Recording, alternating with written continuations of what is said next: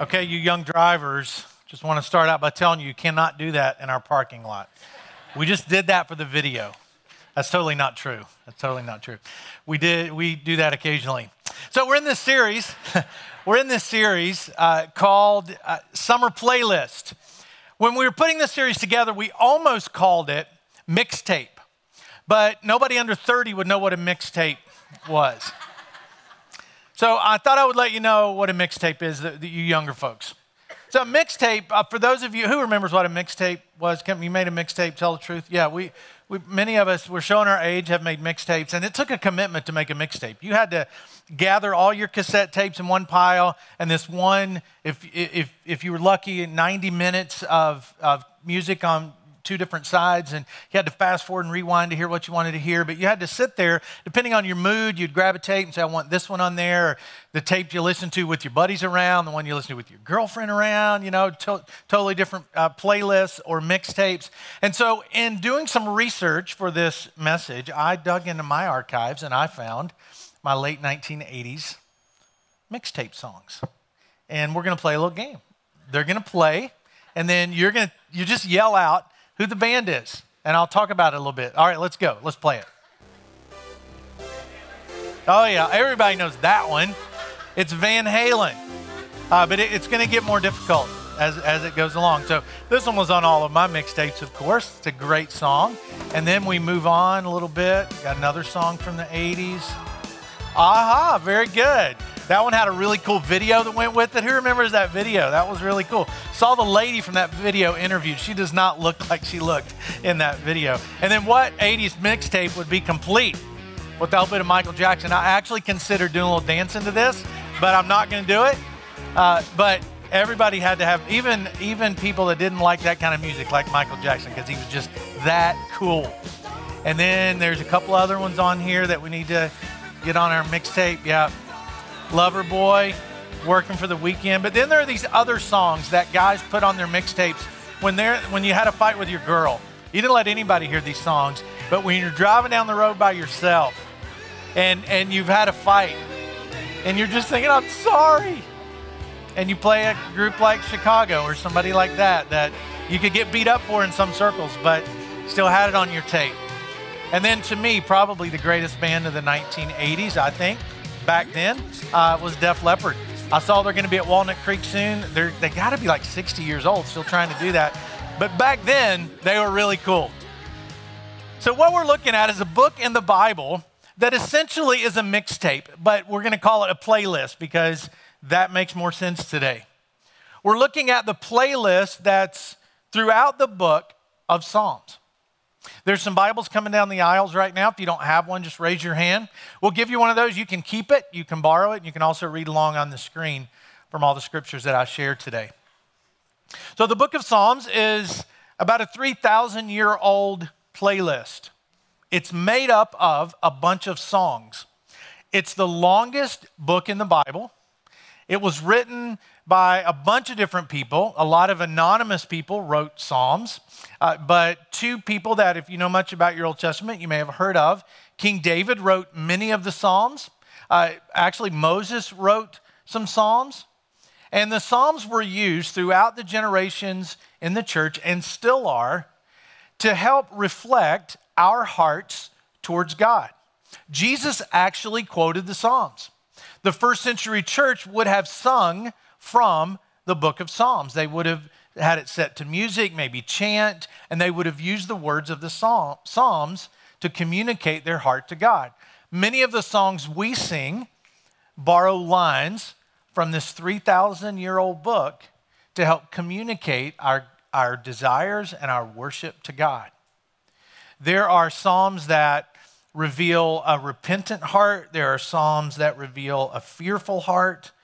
There are psalms of regret, there are psalms of praise. But through the ages, they've been used by people who believe in God, who follow Christ, to reflect what's on their hearts, to speak to God on their behalf. In fact, fourth century church leader Athanasius said the Psalms have a unique place in the Bible because most of the scriptures speak to us while the Psalms speak for us. So we've chosen a few Psalms to go through this summer. We started last week with Psalm 1. We're not going to go through uh, sequentially through the Psalms. We're going to look at a different one today. But we chose this book for the summer because uh, if you're like me, your routine gets thrown off quite a bit in the summer. Kids are going in all kinds of different directions. You're traveling. Uh, days are longer. You've just got more stuff going on, and maybe your routine changes. Maybe you're not at church very many times. Maybe this is like the only shot I've got with you for the whole summer. And if you're in a small group, maybe uh, th- that small group doesn't meet or doesn't meet as much in the summer. So we decided, well, let's do a series through the summer that we can all kind of journey through together. But even if you're not here or you're not in a small group to talk about it, you can still engage with God's word on your own. And so that's why we're doing this particular series through the summer. And by the end of this message, I'm going to ask you to go on a journey with us for the rest of this summer. We talked a little bit about it last week. I'm going to give you some more specifics about how you can engage with God's word over the next several weeks. So, the psalm we're looking at today is 119. There's some interesting things about this psalm. It's the longest of all the psalms. And if you're taking notes, uh, you're going to hear things about uh, how to avoid regret, how to avoid sin, how to get direction in life. Psalm 119 talks a lot about the path that we should be on. And a few interesting observations about this psalm. If you're looking on uh, your Bible app or if you're looking at Bible we gave out or any Bible that you have, it's divided into 22 sections and there's 176 lines in this psalm. But each of the 22 sections, you'll see a little heading if you look in the Bible or on your app uh, that corresponds with that Hebrew letter. So it, it starts out with Aleph and then Beth and then Gamel. That's the first three letters of the Hebrew alphabet. If we did it, it would be section A, section B, section C. And scholars think that this psalm was used to help teach children the Hebrew alphabet. Because for them, the Bible was all of life. Everything they had, they would have had in their, the, the Torah as they called it, they would have had in their hands, and they would have wanted to teach that to children. And the way they did it in this psalm was they think, well, they used this. The reason it's divided into 22 sections, all corresponding with the Hebrew alphabet, it was used to help teach kids the Hebrew alphabet. Some scholars even say that it was used by a guy named King David who wrote many of the Psalms to teach his young son Solomon, who eventually became king of Israel, the Hebrew alphabet, all surrounded by God's word. And as you read it, you can kind of hear that this is an, uh, one generation passing on the truth of God to another generation. So it begins with this focus this in one area, focusing on God's commands. And he looks at God's commands from different perspectives. He titles God's commands different things. Starting in verse 1, it says this Joyful are people of integrity who follow the instructions of the Lord. Joyful are those who obey his laws and search for him with all their hearts. They do not compromise with evil, and they walk only in his paths. You have charged us to keep your commandments carefully. Oh, that my actions would consistently reflect your decrees. Then I will not be ashamed when I compare my life with your commands. As I learn your righteous regulations, I will thank you by living as I should. I will obey your decrees. Please don't give up on me. So here's a writer of this psalm saying, God, what I want to do is to be able to look at my life and then look at your commands, and I want that to line up. But he realizes he's human, and that doesn't always happen. And he says, God, just don't give up on me because I'm not going to stop trying. I'm not going to stop making the best effort I can to line my life up with your commands. That's what I want to do. And as I'm doing this, God, don't give up on me. If you've ever been at a place in life you feel like somebody's given up on you, and maybe they have, there's always a place you can go. God will never give up on you. You may line your life up right now and think, how does my life fit against God's commands? And it may look horrible. It may not even look like the same thing. There may be very little in your life that reflect the commands of God, but God hasn't given up on you. And that's what this writer is saying to whoever's reading it, probably a younger generation, saying, You need to understand. Your life needs to be lined up, and you need to, the way you thank God for all He's done for you is live His commands. And if it isn't, you just need to understand God, don't give up on me because He won't. And so he goes on to talk about how he writes these Psalms. Later, he says, Your decrees have been the theme of my songs wherever I have lived. So, whatever he writes, he's saying, I'm always thinking about your commands, your decrees, your law. And he starts to build the case that these commands from God are something worth building our lives upon. Later on, he says, The very essence of your words is truth. All your just regulations will stand forever. He's saying it's all true, it will all last. You can trust it. These aren't just good ideas that we read about in God's word, they are words that make a difference in our lives. It's what Jesus was talking about in the New Testament book of Matthew when Jesus was speaking to a group of people who had just heard him talk about commands, talk about how to live. And then Jesus says these words Anyone who listens to my teachings and follows it is wise, like a person who builds a house on a solid rock. Though the rain comes in torrents and the floodwaters rise and the winds beat against that house, it won't collapse because it's built on bedrock. But anyone who hears my teaching and doesn't obey it is foolish, like a person who builds a house on sand. When the rains and floods come and the winds beat against that house, it will collapse with a mighty crash. So Jesus makes a couple of observations here. One, no matter who you are, you're building. You're building a life. You're building a house. Everybody does that. No matter how old, how young, how educated, uneducated, rich, poor, doesn't matter. You're building. You're building a house. Nobody can escape that. The other thing Jesus says no one's exempt from storms coming into their life. Everybody builds, and everybody's going to have storms. And so, what he's trying to say is if you're building anyway, and you're going to have storms anyway, then why not build your house on something that will hold up in the middle of those storms? And he says those are his teachings, those are God's words. You can read Psalm 119 in about 15 minutes.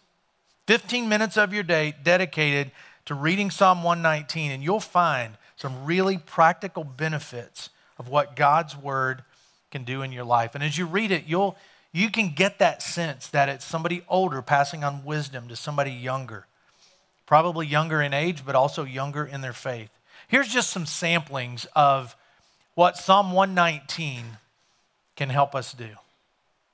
God's word can help me avoid sin.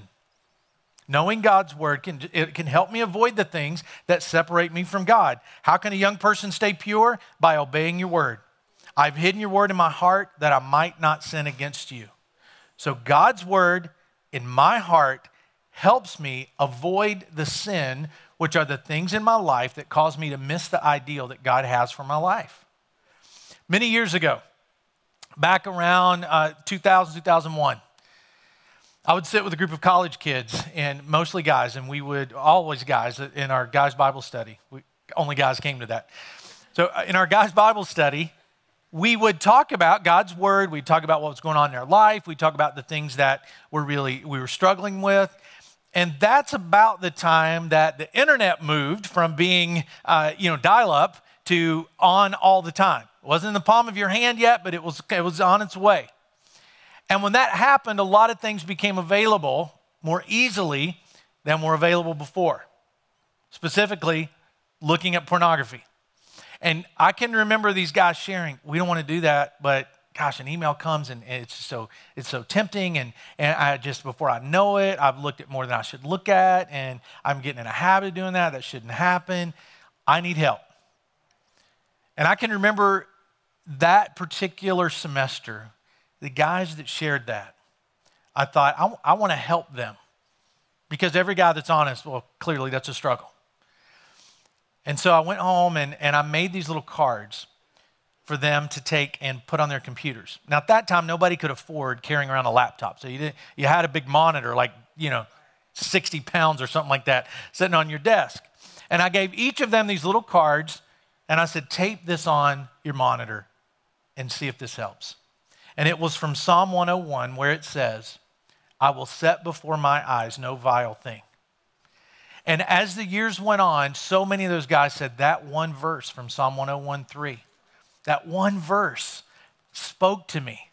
And every time I was tempted, I will set before my eyes no vile thing was right there in front of me. Those words kept me from sinning, is what they would say. That's the power of God's word in somebody's life. God's word will also provide direction for my next steps. If you're at a dark time, if you don't know what the next steps are in your life, listen to this. Your word is a lamp to guide my feet and a light for my path.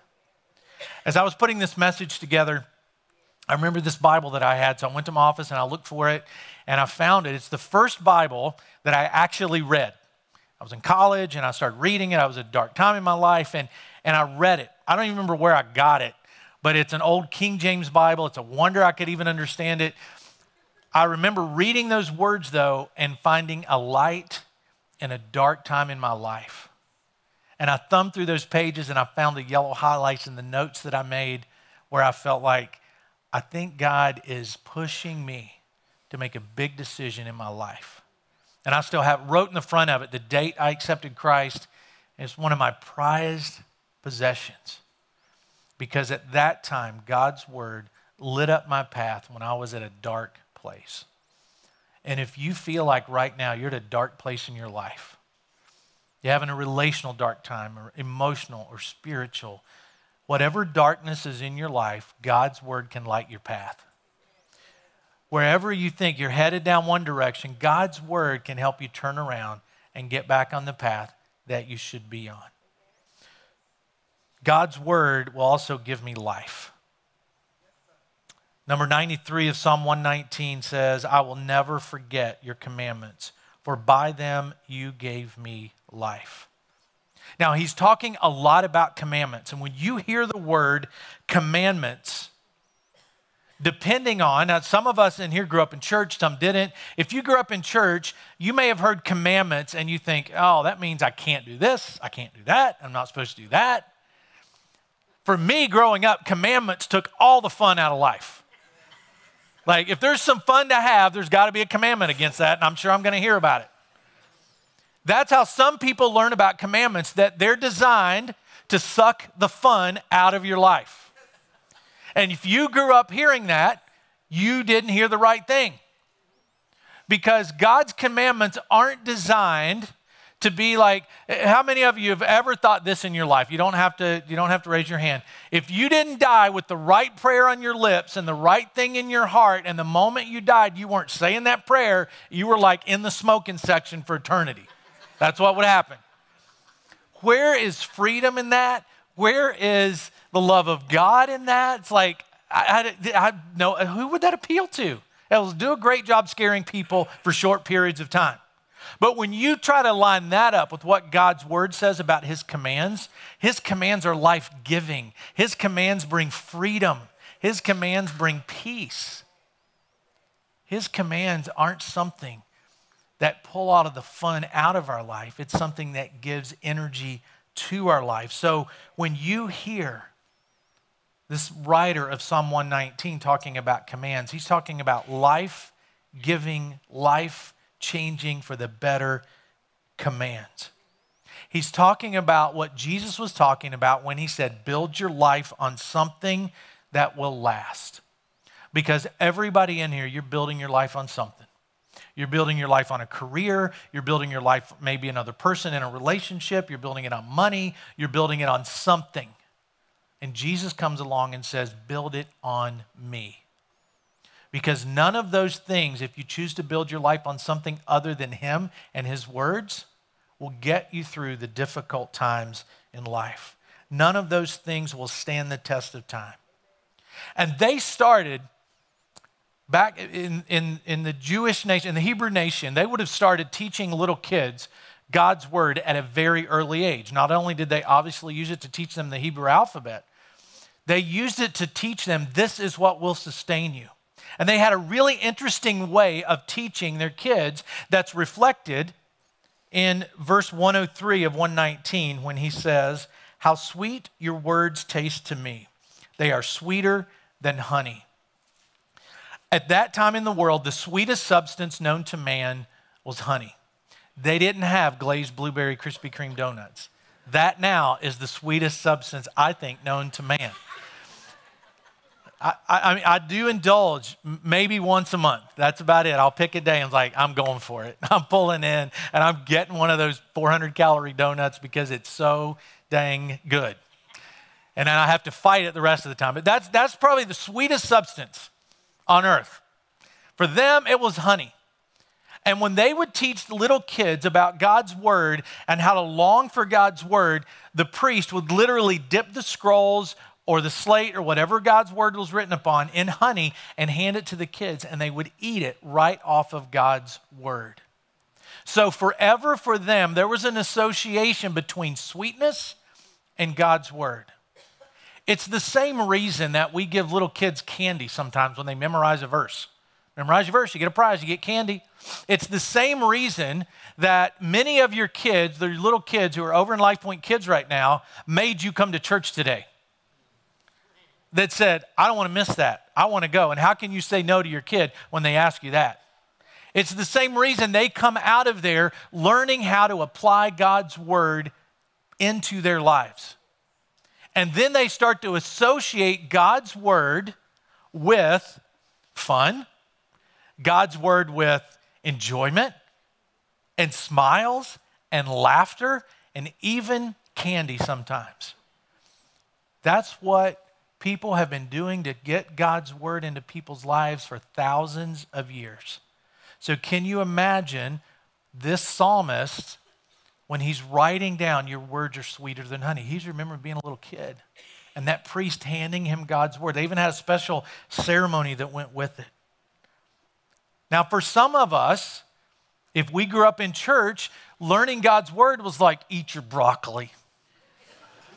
It's good for you it'll make you strong, and it'll make your life better. It's like, I think I'll pass. I mean, I'm not sure. But many of us, probably all of us, mom or dad or whoever was the leader of our house, they're sitting there saying, it doesn't matter if it tastes bad, doesn't matter if it makes you gag, you're going to eat it.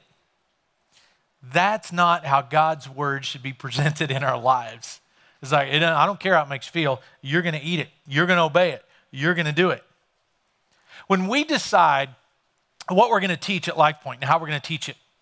When we say, let's do a series on, we don't say, we really need to use one of our pastors, that's one of our pastors' cars in that opening video. We really need to use Joel's car and spin out in the parking lot. Let's just teach something around that. We don't do that. We think about how can we help people get God's word applied in their life on a day-to-day basis. And all that other kind of all that other stuff, colors and art and all that stuff, that comes later. But how can we get God's word into people's lives in a way they don't just know it? Because you can know God's word and not know God, but you can't know God without knowing God's word. So, how do we do that? We teach deeply. And deep teaching is teaching that teaches people how to apply God's word into their life today. Now, there's another way to teach, and it's valid. It's more academic, where I could throw out dates and facts and figures and, and, and all these, uh, you know, and, and read 75 verses in the next 20 minutes. I, I could do all of that, but I don't think it would teach you how to apply God's word to your life. Teaching that's deeper is teaching that reveals how to live God's commands on a day to day basis. We start that with kids and we bring it right on here in this room with everybody else. So when they were giving kids the scroll and honey, essentially what they were doing was they were teaching kids how to feed themselves. They were teaching them this is how you feed yourself with God's word. And when, when our kids are growing up, you know, eventually there's a day, if you have a little kid, maybe you have a baby, eventually you're going to have that baby hold its own fork. Eventually, that baby is going to figure out how to wake itself up and come in and get dinner and walk over to the refrigerator itself and fill up its milk cup. And you're not going to have to do that. And if you have kids really young, you're like, praise the Lord, when does that day come? But eventually it comes. Eventually, parents, you're going to look at your kid and say, I'm not wiping that anymore. That is your job now.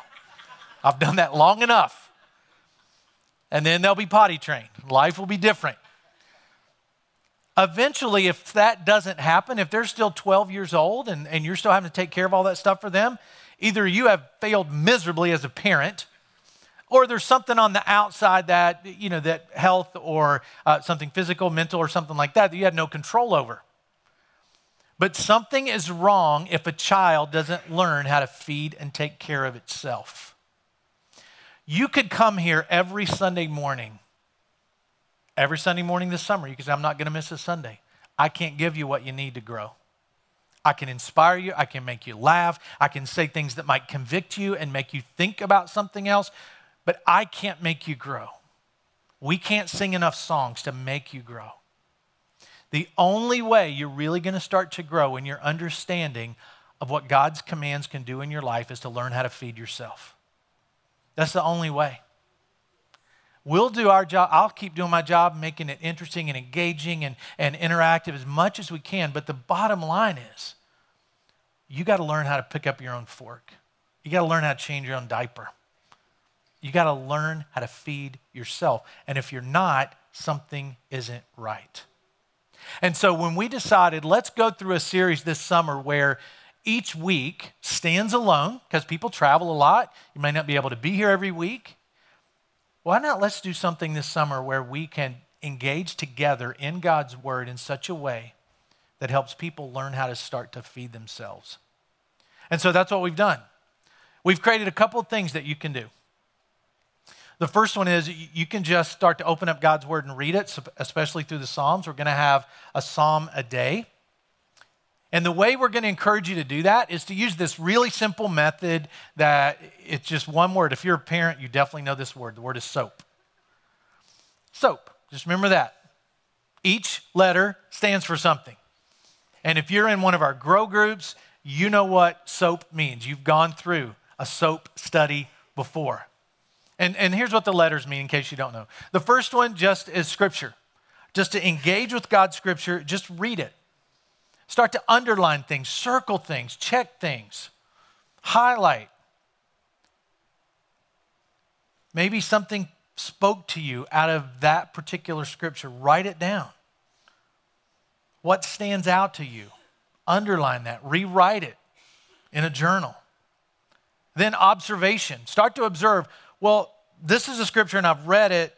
What are some observations I can make? What are some repeated words or phrases? Like if we were doing that with Psalm 119, we would observe that in those first few verses, he uses several different words to describe the commands of God.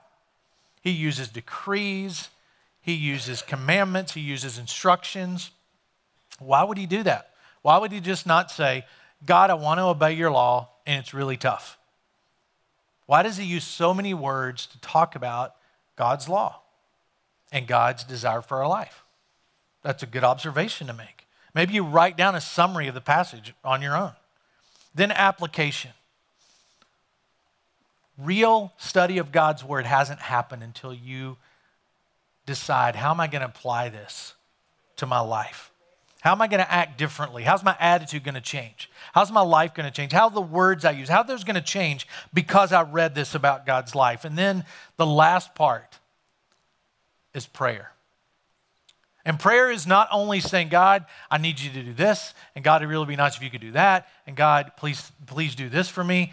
Sometimes that is prayer, but sometimes prayer is, God, search my heart. God, search my motives. Help me understand how to apply these words into my life. If you do that this summer, you will grow. Whether you do it in a group, maybe you're already in one, whether you get in a group by going to our website, going to findmygroup.com, and you find a group to get in this summer, or if you don't have the schedule that allows you to do that this summer, you can sit by yourself or sit with your family and you can start to taste the sweetness of God's word in your life simply by going through this method. And then another thing that we're going to do, we're going to interact with each other a little bit, those of us who can. We've got a Facebook page. You heard about it last week if you were here. Just go to Facebook, search Life Point Summer Playlist, and you'll be able to interact. Every week we'll have, every day we'll have a different psalm. May or may not been the one that we talked about on Sunday, but we will have one that people are making, uh, talking about the scripture.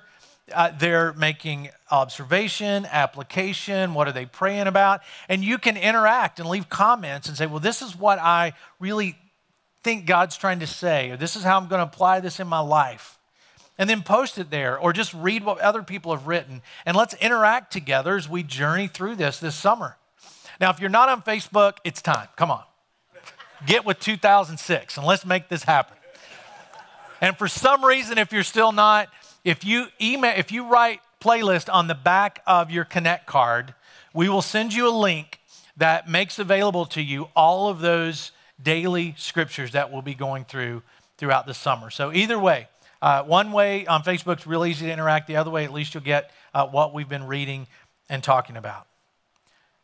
So, you're going to be building your life on something this summer. Something. We all build.